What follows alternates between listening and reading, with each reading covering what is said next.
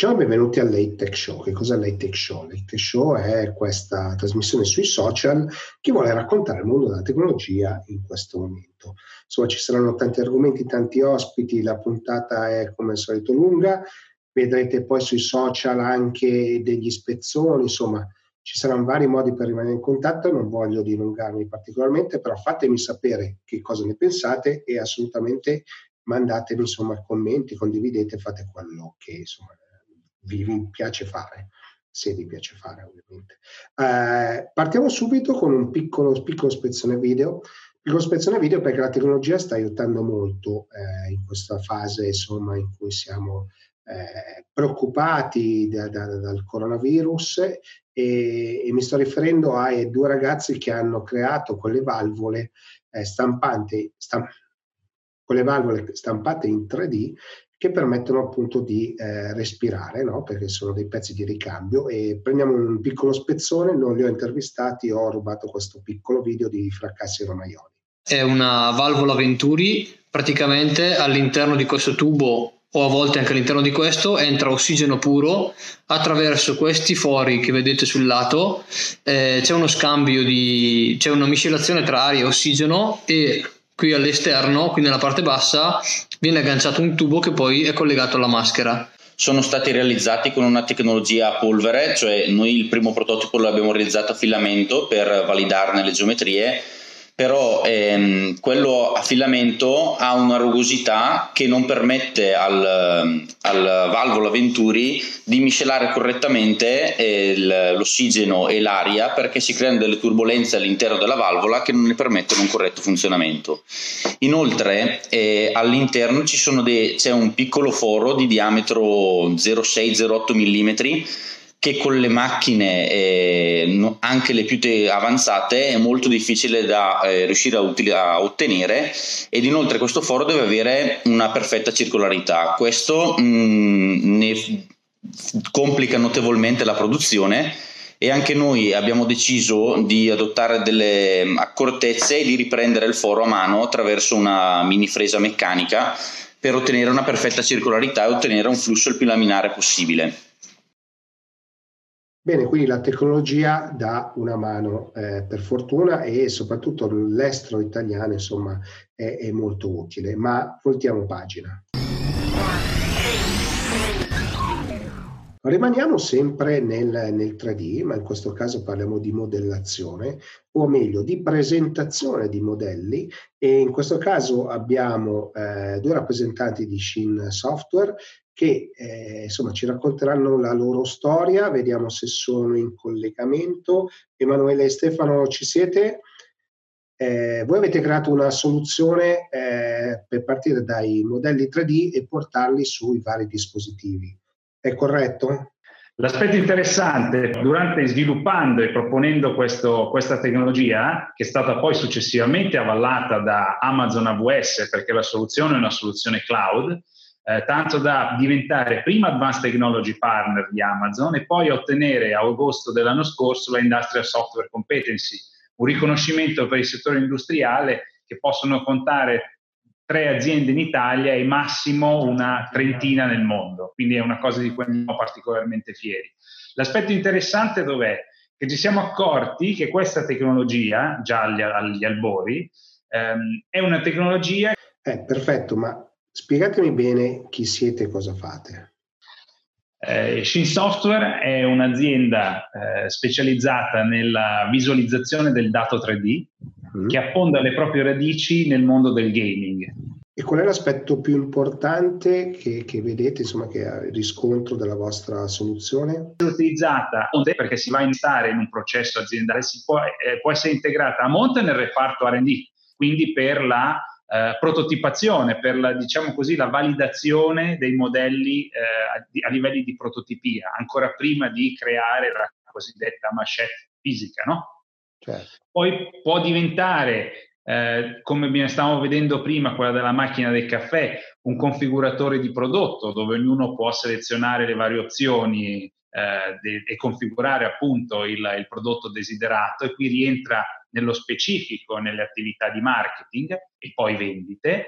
eh, può diventare una, eh, così come è stato fatto per alcuni clienti, una sorta di order entry digitale per semplificare tutte le procedure del punto vendita e qui andiamo puramente nel sales, ma può essere anche, eh, si possono creare dei manuali e delle procedure guidate, delle procedure virtuali e qui andiamo in tutta quella che è l'attività post sales, quindi gli interventi e la manutenzione eh, post vendita, ma anche quella che è tutta l'attività di training del personale. Quindi, questo, e qui andiamo nell'HR. Ripeto, è una tecnologia che davvero diventa a questo punto trasversale all'interno dell'azienda. La cosa di cui c'è bisogno però è il modello 3D, perché noi siamo, abbiamo una tecnologia in grado di acquisire i modelli 3D che sono specifici, sono propri di fatto il patrimonio delle aziende, soprattutto manifatturiere, e da lì portare e generare una serie di esperienze che sono, eh, trattandosi di eh, procedure cloud, quindi di un sistema che utilizza come distribuzione e archivio dei contenuti il cloud, eh, generare delle esperienze che sono multipiattaforma e multi-device. L'aspetto furbo dov'è?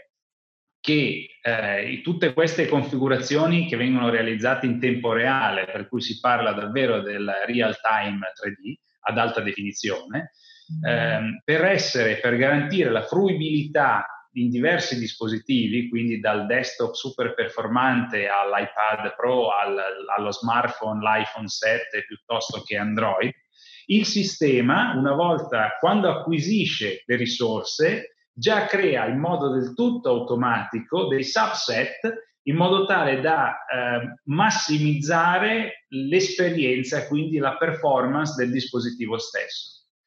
Uh, ovviamente eh, ho detto che, che è multi-device non soltanto da un punto di vista dell'esecuzione, della riproducibilità dell'esperienza, ma anche della tipologia di piattaforma stessa, perché lo stesso contenuto, una volta creato, è già disponibile ed è fruibile in eh, web tramite iFrame Embedded, è disponibile per modalità e visioni eh, in monitor touchscreen, quindi con visori standalone che non richiedono, è possibile scaricarsi in locale l'esperienza, quindi non richiedono connessioni. È possibile fruire l'esperienza in realtà virtuale immersiva, classica, il classico esempio col caschetto, o in realtà aumentata tramite i, tutti quei dispositivi dotati di, eh, di, videocamera. Ok, ma quali sono gli sbocchi poi? Infatti il, il tema è che questa tecnologia qui, come diceva Emanuele, eh, parte da questo modello 3D e noi abbiamo pensato che in un momento come questo, dove la distanza e il fatto che ci si parli da remoto perché non ci si può raggiungere è un, uh, un elemento, una grande complessità che le aziende devono imparare a gestire. Eh, noi pensiamo che le aziende di manufacturing in primis, ma moltissime altre, partendo da un dato che hanno già in casa, che quindi è il file di progettazione, possono iniziare a superare questo limite, virtualizzando quindi i prodotti e distribuendo questi per appunto scopi commerciali, di presentazione, di manualistica, eh, eh, tramite appunto internet. Io ti posso far vedere la macchina del caffè di cui parlavamo prima e sono il commerciale che non posso fare la visita, non posso portarti l'oggetto fisico.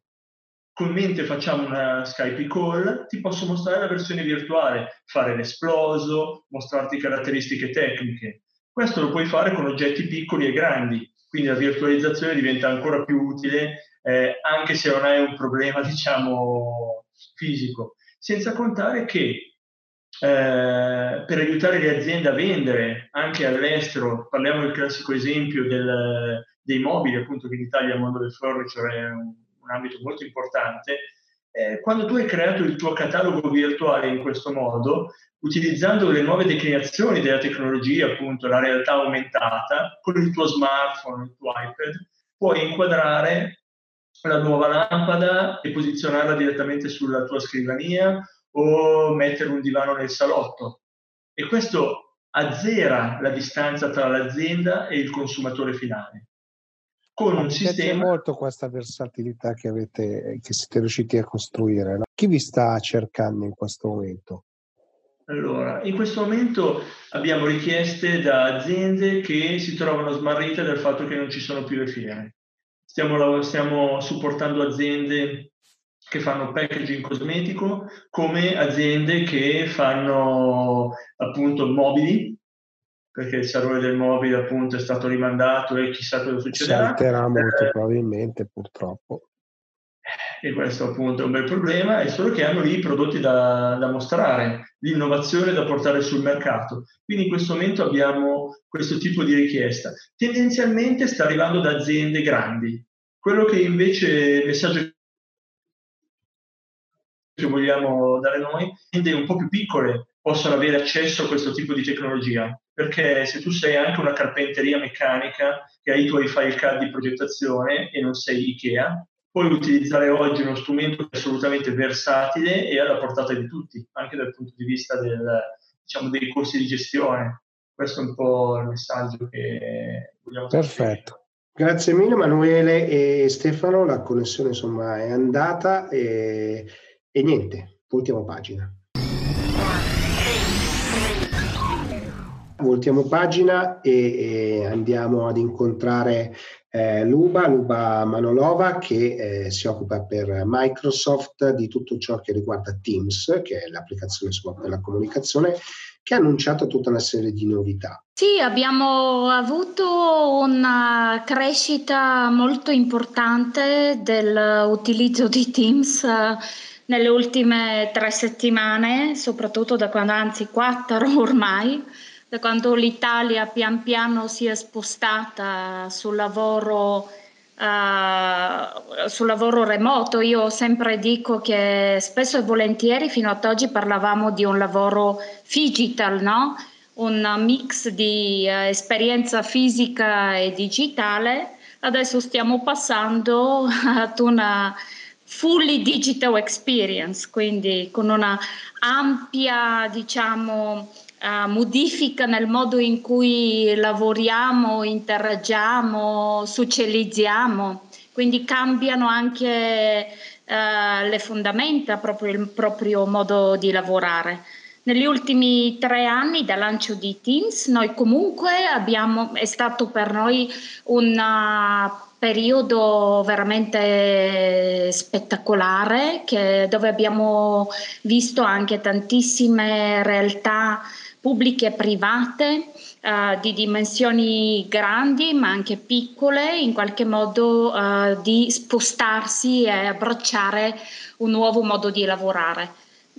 L'emergenza uh, in qualche modo ha spinto questo, quest, un'accelerazione molto forte. E come dicevo inizialmente l'abbiamo vissuta in Italia che adesso si sta propagando nel mondo eh, tanto è vero che abbiamo dovuto anche aumentare la capacity uh, in tempi molto, molto brevi. E già nelle prossime settimane prevediamo una, uh, un incremento anche della, delle, dei nostri, incremento nella capacità dei nostri center, data center che è uh, per 60 rispetto a, a, quello che avevamo magari certo. uh, qualche mese fa. Quindi parliamo di uh, impatti veramente importanti, ma soprattutto ecco, è molto interessante il cambio nel comportamento, no? Come dicevo, stiamo vivendo un periodo di fully digital forzato dove di fatto lo spazio diventa sempre più limitato perché adesso siamo uh, chiusi a casa, il tempo invece diventa una variabile molto interessante interessante perché di fatto va gestito al meglio. Per noi è proprio il concetto è come posso svolgere il mio lavoro in maniera efficiente, efficace raggiungere eh, il risultato, l'obiettivo in minor tempo possibile. Io aggiungo anche magari bilanciando, uh, bilanciando la vita professionale per personale no? In, uh, nei migliori dei modi. Come sta andando Teams? E nel frattempo insomma ho indossato le cuffie perché non, non sempre funziona. E le novità di Teams quali sono? Sicuramente nell'ultimo periodo, dopo l'inserimento massivo di tutto quello che è intelligenza artificiale, no? che uh, ormai uh, i nostri clienti conoscono, tra l'altro faccio una parentesi, ormai sono 44 milioni i clienti che uh, utilizzano Teams ogni giorno.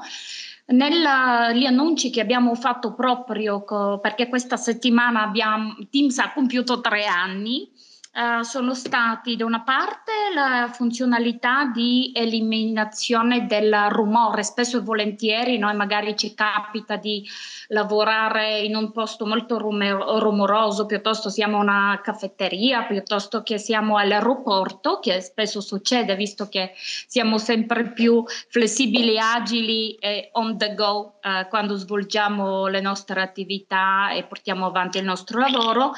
È molto importante avere una uh, funzionalità che sempre si basa sui servizi cognitivi di Azure che di fatto elimina il rumore di fondo. Abbiamo cominciato con le immagini uh, dietro a diciamo ognuno di noi mentre parliamo possiamo anche scegliere o addirittura un po' uh, uh, sfogare. Uh, un'altra funzionalità è quella di alzare la mano. Ecco, a me è successo uh, ultimamente, soprattutto in questo uh, momento di lavoro forzato, tantissime delle riunioni anche piuttosto uh, importanti in termini di partecipanti. Um, in qualche modo è difficile sempre gestire anche dando la parola alle persone, magari uno si può perdere.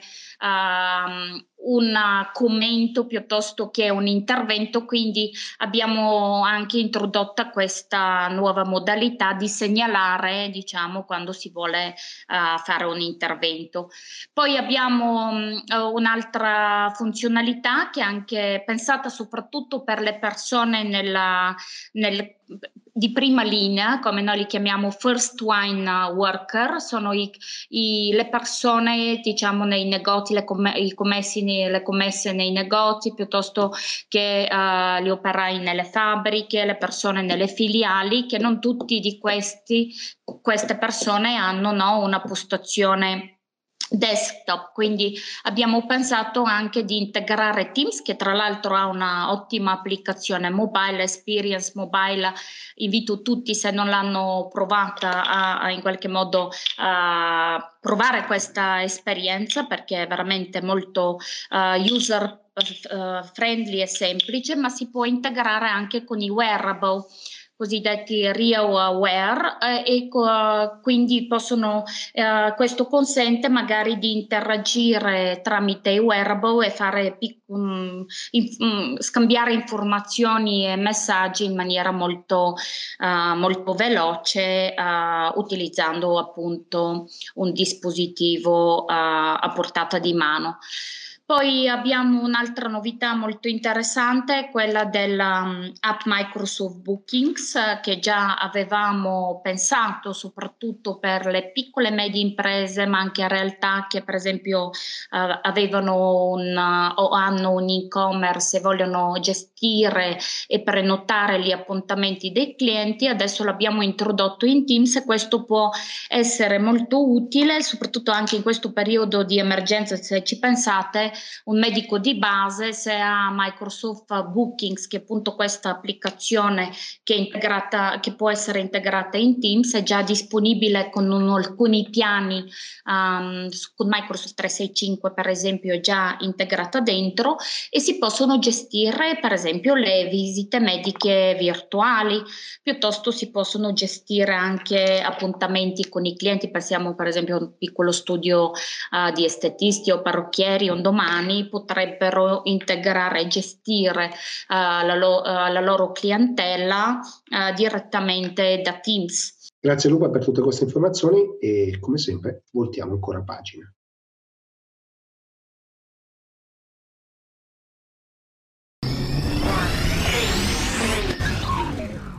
come late tech show, insomma, sono stato un pochino travolto da richieste, insomma, vogliono parlare di qua, vogliono parlare di là e come avete visto abbiamo parlato già molto di startup, di innovazione, eh, però andiamo avanti, andiamo avanti in questa in quest'ottica e in questi giorni ho intervistato Gabriele Ronchini di Digital Magics, che insomma di startup se ne intende e volevo proprio capire che cosa sta succedendo alle startup in questo momento, ma poi in realtà non vale solo per le startup. Ma guarda, io ti dico, in questo momento ovviamente sono coinvolto in, in mille gruppi di lavoro all'interno delle, di ogni singola startup, sai, avendone una settantina, tu immaginati quanti consigli d'amministrazione che in questo momento stanno facendo piani, contropiani, eh, come gestire questa emergenza.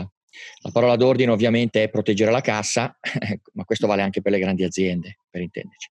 Però ancora di più per le start-up dove in questo momento fare aumenti di capitale nuovi è complicato perché ovviamente in questa incertezza anche chi ha, anche chi ha i soldi no, difficilmente in questo momento fa cose di questo tipo, anche se vedo che un po' di realtà lo stanno facendo. Che cosa sto facendo e come, sto cercando di, come stiamo cercando di dare una mano alle start-up?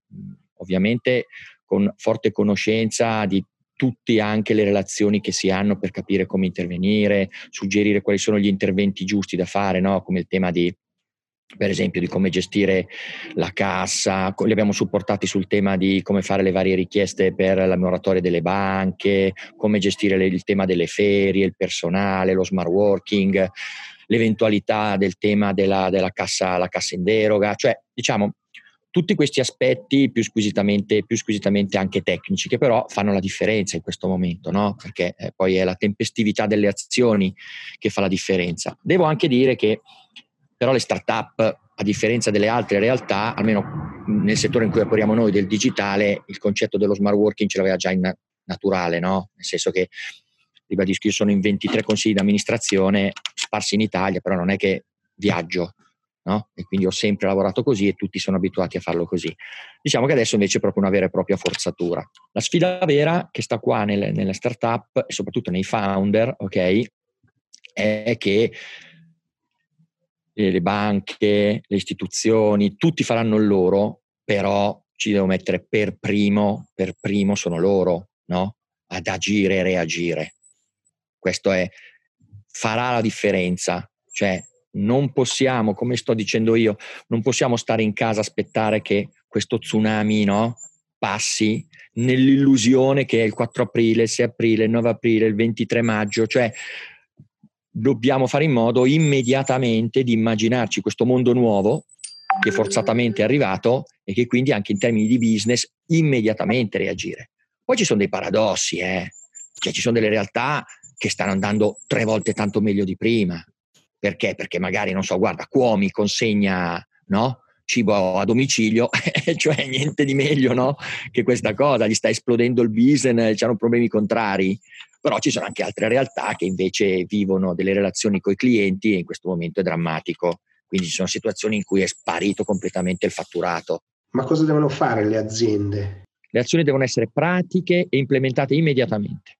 Quindi contenimento di costi, rinvio di tutte, di tutte, le possibilità di spese che stai immaginando, utilizzo di qualsiasi strumento che mi hai messo a disposizione in questa fase di crisi, gestione corretta della salute delle persone che lavorano in modo tale che possano lavorare da casa dandogli tutti gli strumenti, rendere partecipi tutti di questa cosa, tirare a bordo i soci, no? Non come diciamo elemento di relazione e non certo. semplicemente come no? Ma è proprio in questo momento, in questo momento la parola d'ordine è unire le forze, serrare i ranghi, no? Per affrontare questa cosa, che è affrontabile, ribadisco, mm, togli l'aspetto, diciamo, squisitamente eh, legato alla sanità, ok? Che quello è un dramma, è un dramma perché è un casino, quindi non ci entro neanche gente che muore, epidemie, cioè non, voglio, non ci entro lo guardo esclusivamente dal punto di vista più squisitamente del business, che è di quello che mi occupo, ok?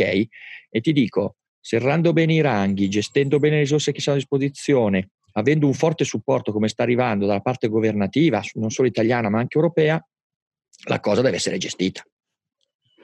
Ma cosa accadrà alle aziende? Io sono strasicuro del fatto che si sta passando da un'esasperazione, da un'esasperazione dell'individualismo a un aspetto comunitario e quindi il business deve, deve tener conto di questo. Immaginati tutti i grandi fondi di social impact che diventeranno ancora più significativi. mi immagino che tutte le tematiche che riguardano no, la questione di trovare nuovi modelli di socializzazione e di lavoro siano ulteriormente un elemento che deve essere stressato, al netto degli impatti sulla socialità, eh? veramente al netto degli impatti della socialità. Quindi questo è un po' il tema che io vedo. Allora, se non interpreti il tuo business non tenendo conto di quello che sta succedendo, sì, magari scavalli no? il periodo, il periodo ma, ma poi dopo cambia, cambia.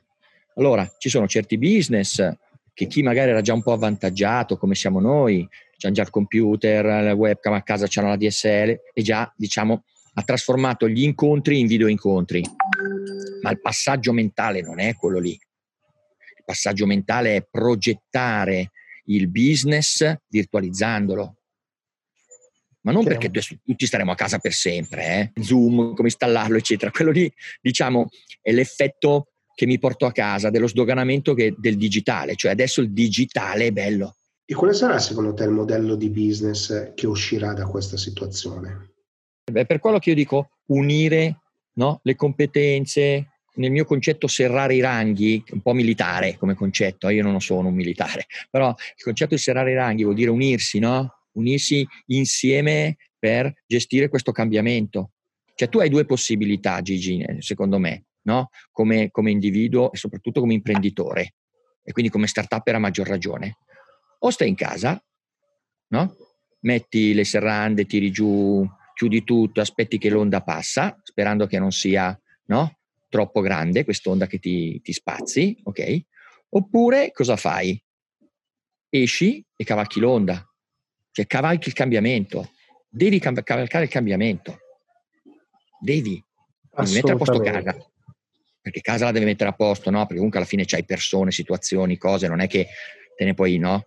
Cioè sei un imprenditore, quindi la tua prima responsabilità sta qui, nel rispondere di quello che fai nei confronti delle persone che lavorano per te e con te e, nel, e delle relazioni che hai col mercato, no? Però, secondo me, non è abbastanza.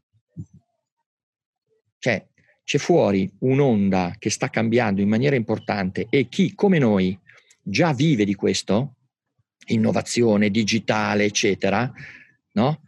deve farlo, ma in generale deve farlo. Le aziende cercheranno persone come noi, perché loro dovranno per forza utilizzare il digitale per il cambiamento. Grazie Gabriele, le tue informazioni, insomma, i tuoi consigli penso che siano utili per le start-up, ma in generale per le aziende, insomma noi parliamo di digitale, però insomma sappiamo che il problema vale un po' per tutti. Grazie, grazie mille.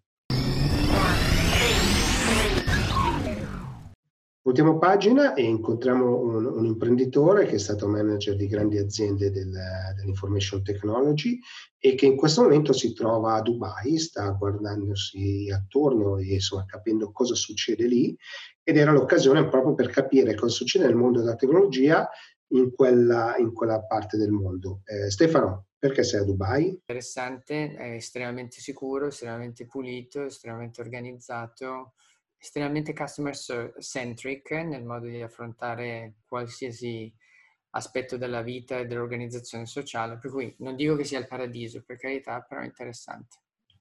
E, e cosa prevedi in, in questo momento? Adesso è veramente tutto difficile, eh, non voglio sembrare troppo negativo, però non, non, è proprio semplice poter individuare qualcosa che non sia ad esempio nell'ambito della medicina, no? della ricerca, come eh, il next big step che risolverebbe i problemi di tutti. Uh, quindi uh, cercherei magari di eliminare questa componente, anche se purtroppo sarà nostra compagna per i prossimi n mesi e non c'è molto che possiamo fare eh, qui chiaramente le industrie che tirano sono le industrie eh, dell'hospitality, eh, praticamente moltissimo dell'intero paese e ancora di più per quanto riguarda l'Emirato di Dubai ruota intorno al turismo. E considera che loro stanno facendo un, un hanno fatto in realtà, perché così tutto pronto, un investimento incredibile per Expo 2020 che eh, ha come data di partenza il 20 ottobre, che è dopodomani in termini appunto di misurazione del tempo secondo coronavirus. No? E si aspettavano 25 milioni di, uh, di visitatori. Se, se, questo disastro dovesse continuare, l'unica soluzione possibile ovviamente è rimandarlo di un anno con delle implicazioni nel medio ovviamente forti in ambito occupazionale. Quindi comunque il turismo è chiaramente una delle attività con il settore dell'hospitality credo molto avanzato, molto sofisticato in tutte le sue manifestazioni, sia delle strutture alberghiere che dei servizi che vengono offerti e tutto quello che ruota attorno, diciamo, a una visione di entertainment e di anche accoglienza no? e di ospitalità delle persone.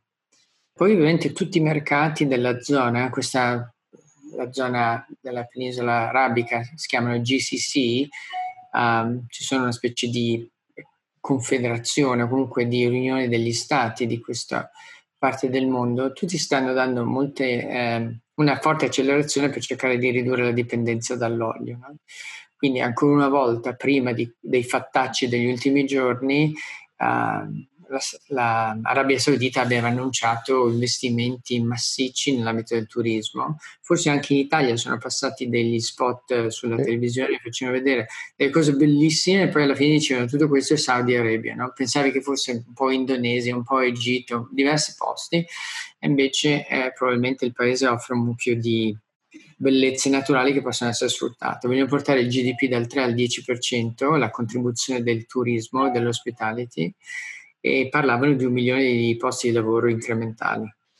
E quindi è un altro esempio no, di seguire un po' la via di Dubai, a trasformare questi posti come una destinazione preferenziale, soprattutto per gli europei, per gli asiatici anche, perché ovviamente gli americani sono un po', un po troppo lontani.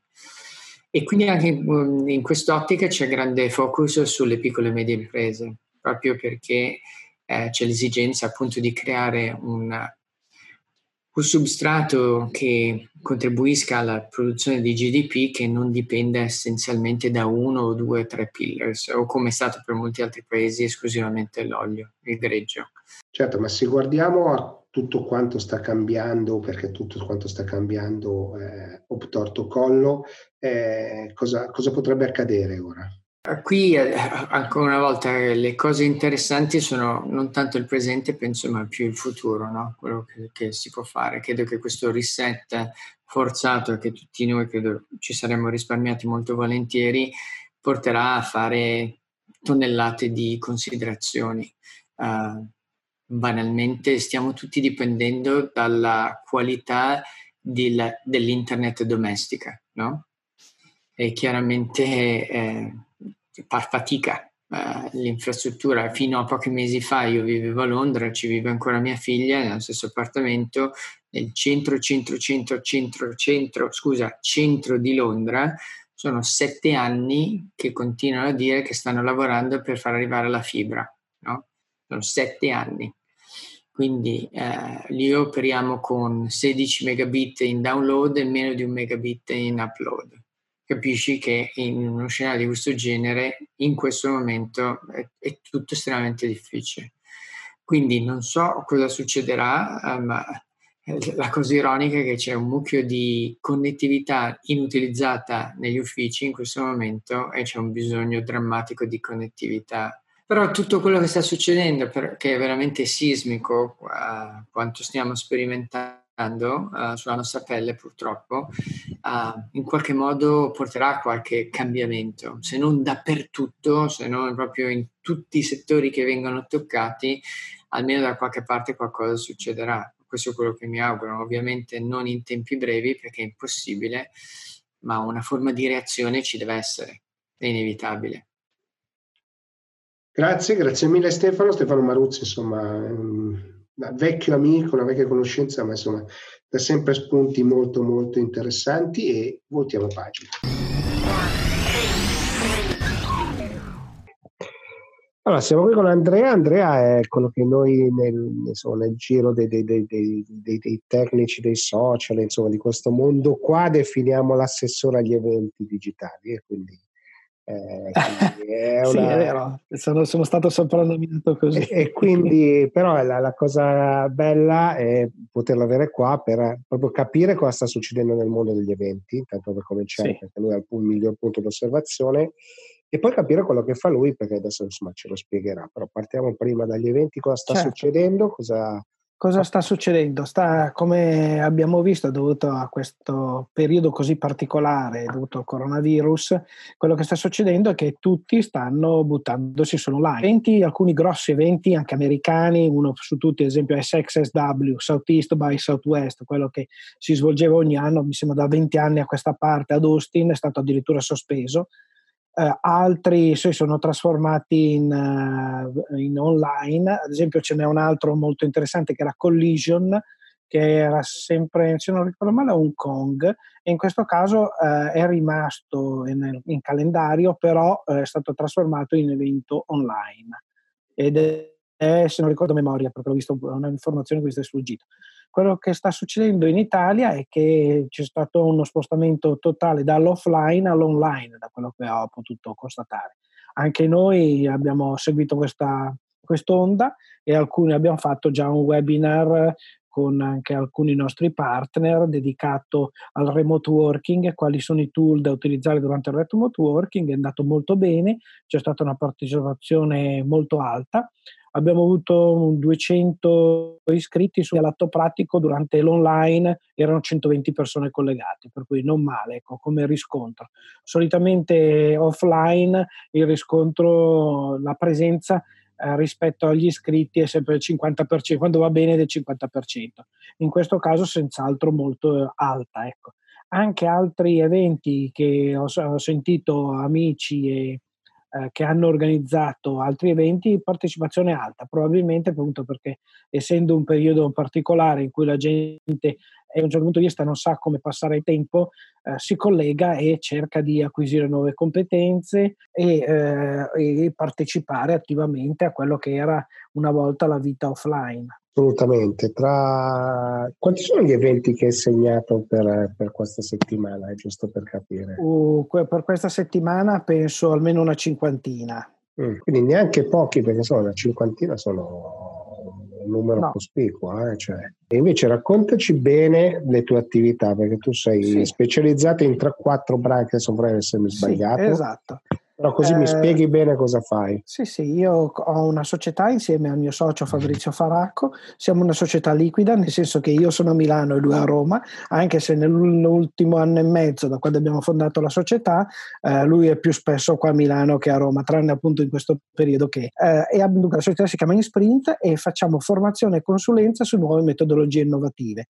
Spiegami sì. brevemente che cosa sono, così bello. Sì. Così Lego, Lego Serious Play è una metodologia che utilizza i mattoncini Lego e permette di risolvere problemi complessi all'interno delle aziende. Quindi utilizzando i mattoncini riusciamo a eh, partecipanti e a portarli a estrapolare i problemi che ci sono all'interno dell'azienda e a possibili soluzioni all'interno ad esempio di team, piuttosto che è una metodologia tra l'altro senza contenuto, per cui lo puoi applicare a n campi.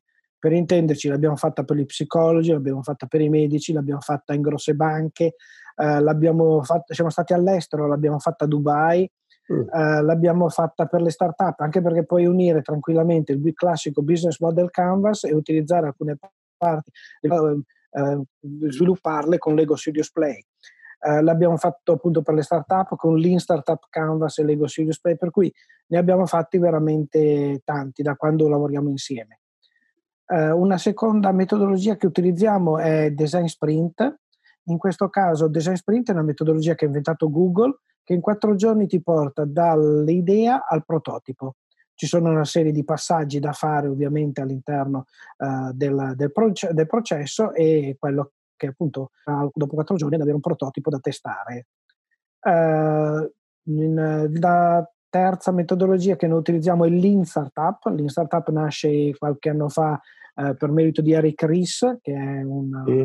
un, imprenditore americano che ha scritto anche un libro che si chiama appunto Lean Startup, che è stato tradotto con un titolo abbastanza particolare in italiano che è Partire leggeri non so che... No, no, ma infatti non avevo collegato le due cose, ma poi... Ed è anche questa è una metodologia eh, che permette di validare l'idea. Il nostro workshop, eh, le persone che vengono fanno un classico pitch iniziale in cui spiegano qual è la loro idea e eh, partendo da quella nei due giorni e mezzo del workshop li aiutiamo a capire se l'idea può essere realizzata o meno cioè se devono fare il cosiddetto pivoting, cioè quindi cambiare eh, certo. strategia rispetto a quello che si erano posti in precedenza. L'ultima metodologia che utilizziamo è il design thinking, che tutti conoscono benissimo, che è un mindset di operazioni di fare per anche questo per eh, creare nuovi prodotti. Però chiaramente la domanda su questi tipi di temi continua eh, assolutamente, no? Certo. Eh, e come state appunto gestendo questo genere di cose? Immagino che magari il Lego sia Lego più difficile da, gestire sì, in, esatto. in, virtuale, ma per gli altri tre mi sembra che si possa, corretto? Gli altri ci andò per spostarci a farlo online. Okay. Faremo online a brevissimo anche un, un, workshop di design sprint per un'azienda che ce l'ha chiesto a seguito del webinar che abbiamo fatto la settimana scorsa. Allora, ultima domanda, che però quella, insomma, la domanda jolly è come si fa a fare un evento di successo in questo periodo? Eh, è una bella domanda.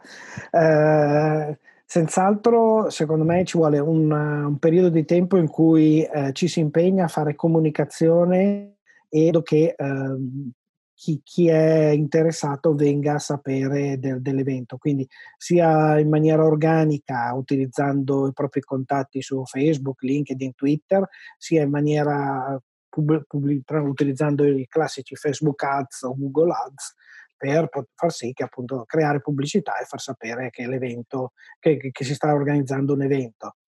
Uh, e poi, vabbè, ovviamente anche uh, trovando il target di persone giuste da contattare, invitare personalmente. Per cui ci sono, ecco, questi sono direi le, i punti principali per poter organizzare un evento di, di successo. Poi soprattutto anche trovare un argomento in target con quello che si vuole fare. Perfetto, grazie mille Andrea, sono rubato poco tempo ma ce l'abbiamo fatta, insomma ci siamo seguiti per un po'.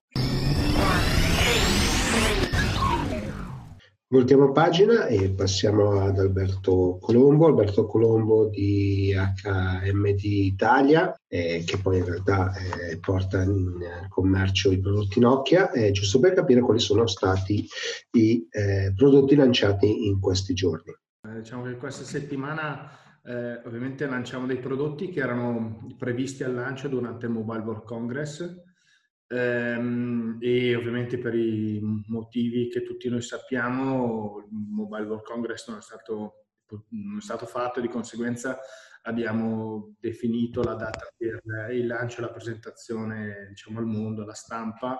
Abbiamo presentato come primo prodotto il più importante diciamo, eh, per il lancio del primo quarter eh, del 2020 il Nokia 8.3 il Nokia 8.3 non so se è da considerare il nostro high performance da un punto di vista eh, prodotto di fascia alta, ma è sicuramente un prodotto di fascia medio-alta ed è il nostro primo prodotto 5G. Non è il nostro high performer o il prodotto top di gamma, perché secondo me i clienti finali, quando si parla di top performer, si parla di non solo 5G ma anche forme diverse con display che si piegano, display che si arrotolano eccetera eccetera. Ecco in questa fase no preferiamo ovviamente puntare tutto ciò che è nostra, la nostra logica tecnologica verso il 5G nasce appunto con la logica di poter utilizzare tutte le frequenze 5G ed è un prodotto che secondo me può essere visto come un prodotto 5G per il futuro. Non è che questo non significa che se lo compro oggi eh, o quando meglio arriverà anche a luglio eh, non funziona. Eh, funziona su alcune reti, eh, ha la possibilità di essere utilizzato su reti 5G di altri paesi, eh, ma un domani quando le reti si allargheranno lui è già predisposto perché utilizza il processore Qualcomm che è l'ultimo eh, che permette questa ampiezza di frequenza. E il prodotto nasce non solo per fare delle foto eh, a bassa luminosità, foto bellissime, foto che, non, foto che mantengono, eh, non sgranano poi quando le vogliamo vedere sul computer o eventualmente foto che si possono lavorare. Ma più che altro quello che vorremmo provare a fare nei prossimi mesi è parlare del tele, di questo smartphone come qualcosa che ti può permettere di prendere dei video e lavorare immediatamente dei video. come se eh, diventa un immediato regista. Il piano è quello di legarsi a un noto e famoso film che verrà lancia- lanciato nei prossimi mesi, James Bond, appunto per far capire come il nostro cliente finale può fare dei video, lavorarli, immetterli subito in rete. Beh, non avete presentato solo un, un, modello 5G, ma avete presentato una serie di prodotti che io chiamo insomma, Nokia, Nokia Style. Eh, puoi raccontarceli brevemente? Eh, no, allora, come più volte ho indicato, eh, HMD ehm, vuole per ogni fascia prezzo dare la miglior proposta. Quindi eh, siamo tornati prima di tutto sulla fascia eh, diciamo di primo prezzo, che però eh, anticipo non è come prodotto il Nokia 1.3 il massimo per eh, la fascia del 99 in Italia. Eh, è un prodotto che ovviamente è l'evoluzione del Nokia 1.2. Eh, quindi cosa abbiamo preso? Il Nokia, il Nokia 1.2 era il primo prodotto con Android Go, quindi per noi l'1.3 è l'evoluzione di un sistema operativo Android Go che permette al cliente finale di, ehm, anche se non è ipertecnologico, di non, ave- di non dover per forza eh, prendere un prodotto con tantissimo prodotto che, dove con la massima funzionalità la può avere con un giga solo di RAM. Ci carichiamo Android Go, che è un sistema operativo ovviamente di Google non così pesante e addirittura abbiamo la possibilità nei prossimi due anni di aggiornarlo. Se ci sarà un Android Go 11 e verrà aggiornato come la stessa logica di un Android il prodotto però in Italia ha un sacco di punti di domanda perché nella fascia prezzo 99 già i nostri competitor, molto apertamente lo dico, utilizzano già dei widget. Dovremmo lavorarci molto noi eh, HMD Italia. Um, il prodotto però ovviamente rispetto all'1.2 eh, l'1.3 allarga molto display, viene curato nelle layout e addirittura addirittura ha eh, questa nuova funzionalità che è Camera Go di Google che dovrebbe permettere al non ipertecnologico, al non amante o meglio al non l'esperto della, della fotocamera digitale o miglior ripresa fotocam- della fotocamera eh, le permette di dare delle, eh, delle, degli aiuti per fare delle foto ad alto, ad alto contenuto e ad alta, ad alta eh, bellezza. Questo Ehm, punto prezzo in Italia ovviamente eh, sarà intorno al 99, 100, 100, 109 euro, 109,99 adesso bisogna vedere la promozione prodotto. Ehm, dipende poi, ovviamente siamo in un periodo particolare. C'è un altro prodotto, il Nokia 5.3, che è un prodotto che entra nella, in una fascia media per noi molto molto importante.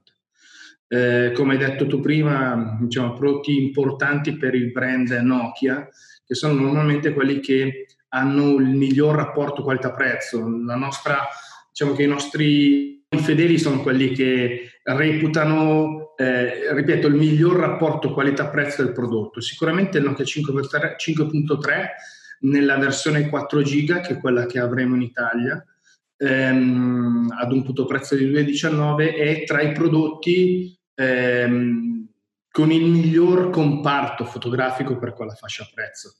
Beh, comunque eh, è molto curato come prodotto anche lui nelle lenti eh, e nel, nel telefono eh, va a prendersi la foto. Quindi quattro fotocamere, quattro lenti, non sono car zeiss perché ovviamente le lenti car zeiss aumentano il valore e lavori su fasce, fasce prezzo più, eh, di prodotti più elevati, vedi l'8.3 eh, però uno dei prodotti che a 219 permette di veramente avere una bella macchina fotografica all'interno. È ovvio che da tenere in considerazione che come prodotto ho comunque un display sopra il 6 che mi permette massima, il massimo utilizzo per tutto ciò che è eh, l'attuale logica di utilizzo di uno smartphone.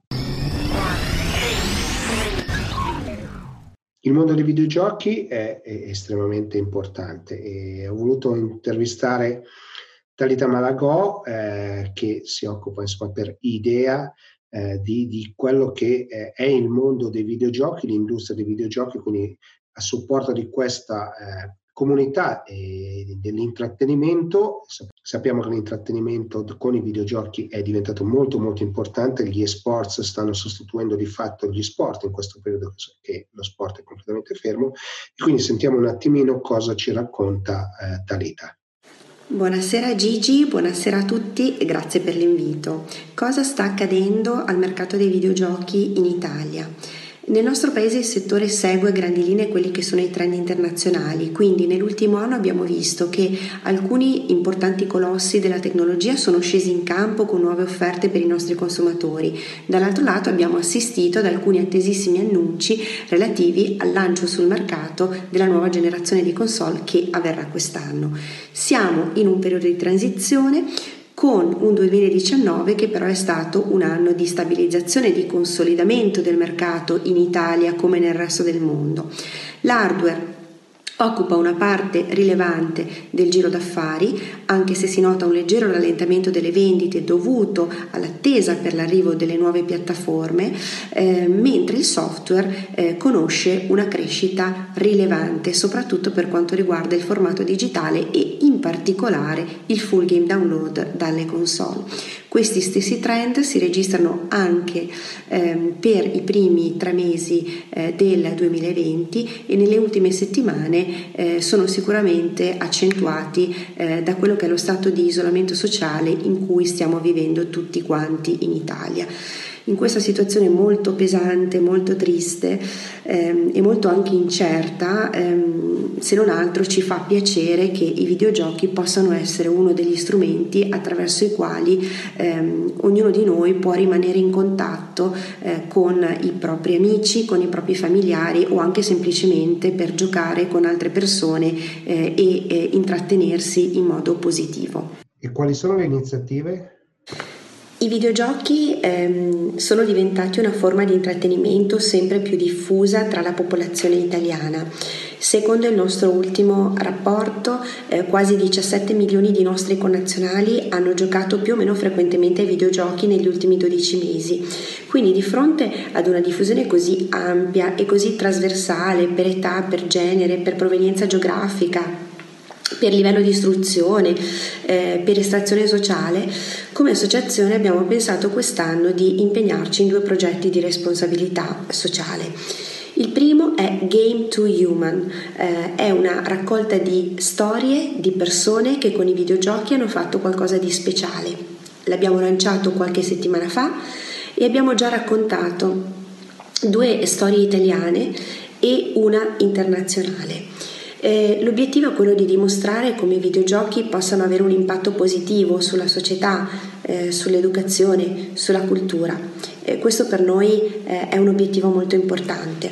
Il secondo progetto andremo ad annunciarlo tra qualche settimana Ehm, si tratta del lancio di un portale dedicato alle famiglie eh, dove eh, il nostro obiettivo sarà quello di fornire tutte le informazioni necessarie per comprendere al meglio il mondo dei videogiochi che per diversi genitori, educatori, insegnanti eh, spesso mh, mm, è abbastanza sconosciuto.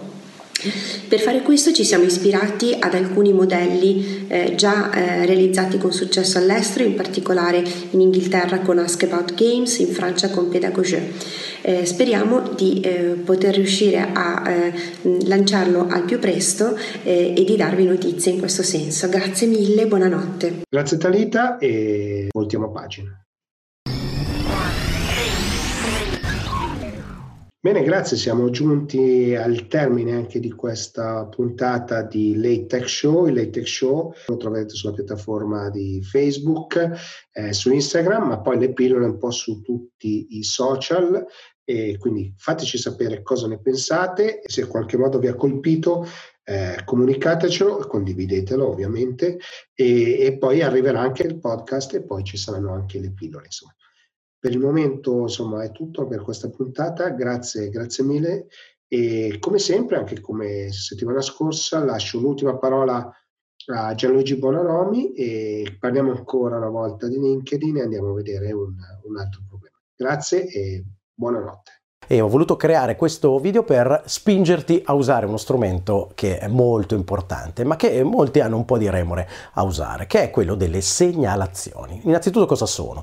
Beh, le segnalazioni sono sostanzialmente delle testimonianze che delle persone che possono essere dei colleghi, dei clienti, dei fornitori lasciano sulla tua pagina e dove si espongono, mettono la propria faccia, ci mettono la faccia, mettono il nome, il ruolo aziendale e scrivono un testo che riguarda le tue capacità o, o poi vedremo anche che, cosa, che cos'altro può riguardare, però sostanzialmente io voglio convincerti a usare questo strumento. E quindi ho voluto fare questo video per raccogliere 5 motivi molto importanti per i quali vale la pena appunto usare lo strumento e chiedere le segnalazioni. Allora, il primo è che sostanzialmente siamo nell'era delle recensioni, dei TripAdvisor, delle eh, diciamo testimonianze di persone, per esempio clienti su un determinato servizio o eh, acquirenti su un determinato prodotto che ci convincono eventualmente a comprare e forse la testimonianza dei nostri pari è più importante della comunicazione di chi quel prodotto o quel servizio vende. Eh, è un po' come quando vai su Amazon Amazon. Eh, non, so te, non so tu, ma io per esempio non guardo più tanto la scheda di prodotto, magari il prodotto lo conosco già, penso per esempio a un libro, ma voglio andare a vedere che cosa ne pensano le altre persone. Tra l'altro c'è gente che si impegna veramente, a parte che c'è gente che ci guadagna facendo le recensioni, ma c'è gente che si impegna veramente, per esempio su un prodotto di tecnologia ti fa l'unboxing, cioè proprio scarta, lo scarta, apre la, la scatola e ti dice ah mi aspettavo di trovare quel cavo invece non c'è, ho provato questo prodotto e dopo un'ora scalda troppo, inutilizzabile quelle sono tutte informazioni fondamentali. È chiaro che le recensioni possono essere anche false, nel caso di LinkedIn invece io non sto chiaramente recensendo nessun prodotto, nessun servizio, ma sto semplicemente facendo in modo che non sia io in modo molto ego riferito e autoreferenziale a dire sono bravo, sono bello, sono... è un altro che dice no, guarda il suo lavoro è preziosissimo perché funziona, perché risolve problemi e via dicendo. Quindi ehm, è una sorta di, eh, chiamiamolo così, recensione, testimonianza di un'altra persona che ha lavorato con te. Quindi è molto molto importante in questo momento dove nella comunicazione digitale tutti, tutti puntano alle testimonianze. Il secondo motivo per cui vale la pena chiedere una testimonianza è un po' più fine.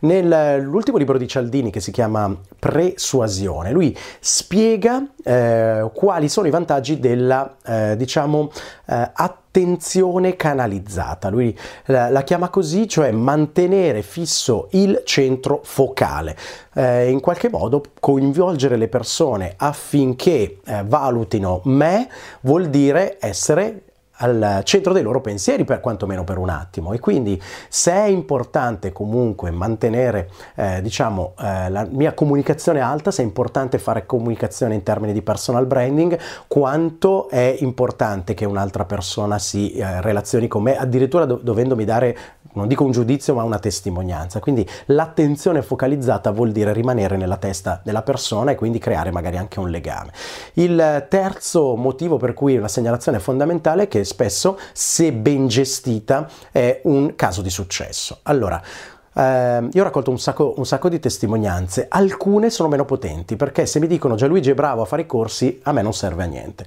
Se invece voi mi dite io non sapevo usare un eh, determinato strumento come LinkedIn, ho fatto il corso con Gianluigi, adesso ho aumentato il social selling index, ho trovato clienti, chiaramente io con quello vendo. Quindi diventa un caso di successo che però non sto raccontando io, ma sta raccontando chi non soltanto mi ha dato dei soldi per fare il corso, ma è anche talmente contento che ha voluto darmi una testimonianza. Quindi molto molto potente dal punto di vista, diciamo, promozionale. La quarta cosa è che, tutto sommato, quando io chiedo una, una segnalazione, magari dopo un corso, sto in qualche modo creando una relazione, perché tutto sommato sto chiedendo un favore che poi restituirò, parte magari la possibilità, ripeto, di creare una, un incontro, una relazione, di tenerci in contatto e quindi questo diventa secondo me importante nell'era dei social dove appunto il networking è la cosa forse più importante, figuriamoci su LinkedIn.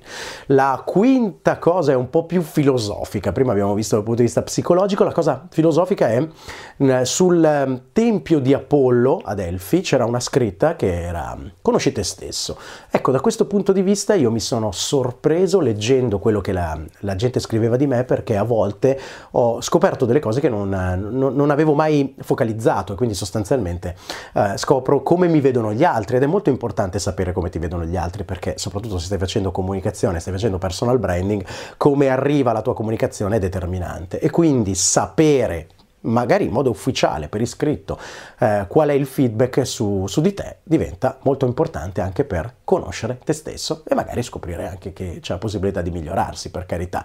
È molto difficile chiaramente che le segnalazioni siano delle critiche, eh, anche perché tu tra l'altro potresti in qualche modo censurarle nel momento in cui ti arriva una notifica, vedi la segnalazione prima di pubblicarla. Però altrettanto vero, ripeto, che questi cinque motivi ti fanno capire quanto è potente questo strumento e quanto eh, arricchisce il tuo profilo LinkedIn.